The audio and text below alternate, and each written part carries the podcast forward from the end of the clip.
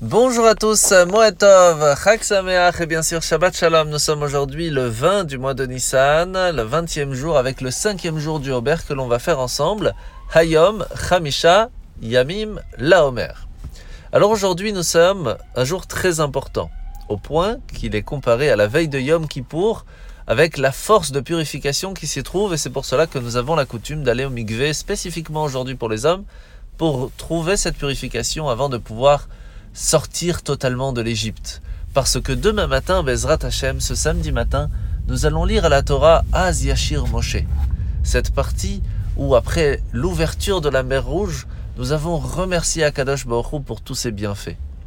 Et il faut savoir qu'à ce moment précis de la lecture de la Torah, nous recevrons des forces et de la grande réussite pour la Parnassa et pour la paix dans le couple, dans les mois qui viennent. Et c'est pour cela qu'il est vraiment important demain matin de faire un effort pour être présent pour recevoir ces bénédictions.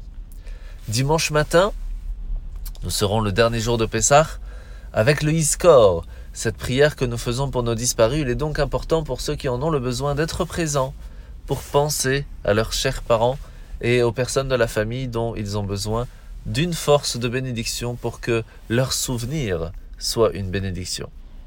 Nous sommes aujourd'hui dans le Tanya, dans le chapitre 41. L'Admor Hazaken nous a beaucoup parlé du fait que dans chaque action, parole que l'on fait, il y a une âme, il y a une force spirituelle qui a envie de monter vers Dieu, mais qui ne le peut si on ne met pas un petit peu de sentiment. C'est pour cela qu'il est important de ressentir de l'amour pour Dieu, de la crainte et du respect. Et que pour cela, on se doit aujourd'hui, on l'apprend, de rajouter une pincée de Ahavat Israël. Parce qu'à partir du moment où on sait que chaque fois que l'on fait une bonne action, nous en faisons profiter tout le peuple juif, eh bien cela va donner une force plus grande et pousser notre mitzvah à arriver beaucoup plus facilement et beaucoup plus joliment jusqu'à Dieu. C'est pour cela qu'il y en a qui ont l'habitude carrément de dire les Shem Yichoud Kucha Berachou juste avant de faire chaque mitzvah, avant même de manger, pour rappeler que le fait que l'on fait une bonne action, nous le faisons pour tout le monde.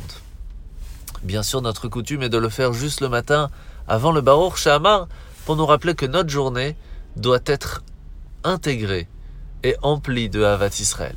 La mitzvah de ce matin, mitzvah négative numéro 251, l'interdiction de faire du mal à autrui, mais aussi dans la parole. Et c'est pour cela qu'il est important de faire attention à chaque mot que l'on dit. La parasha de la semaine, nous sommes à la fin de parasha de Shmini. Aujourd'hui, nous allons parler de la kashrut, le fait qu'il est important de manger des animaux cachers, et avec ces deux détails importants, le sabot fendu et ruminant. Sabot fendu, pourquoi ? Parce que d'un côté, on doit être au-delà du monde. On doit s'élever un petit peu et ne pas penser qu'à la matérialité. Par contre, on se doit d'être attaché un petit peu au monde parce que le sabot est fendu, mais avec une certaine protection.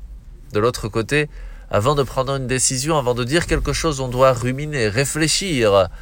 C'est la nécessité de réflexion avant d'agir. Et ce sont deux choses qui vont nous permettre de pas seulement manger cachère, mais aussi d'agir de façon cachère.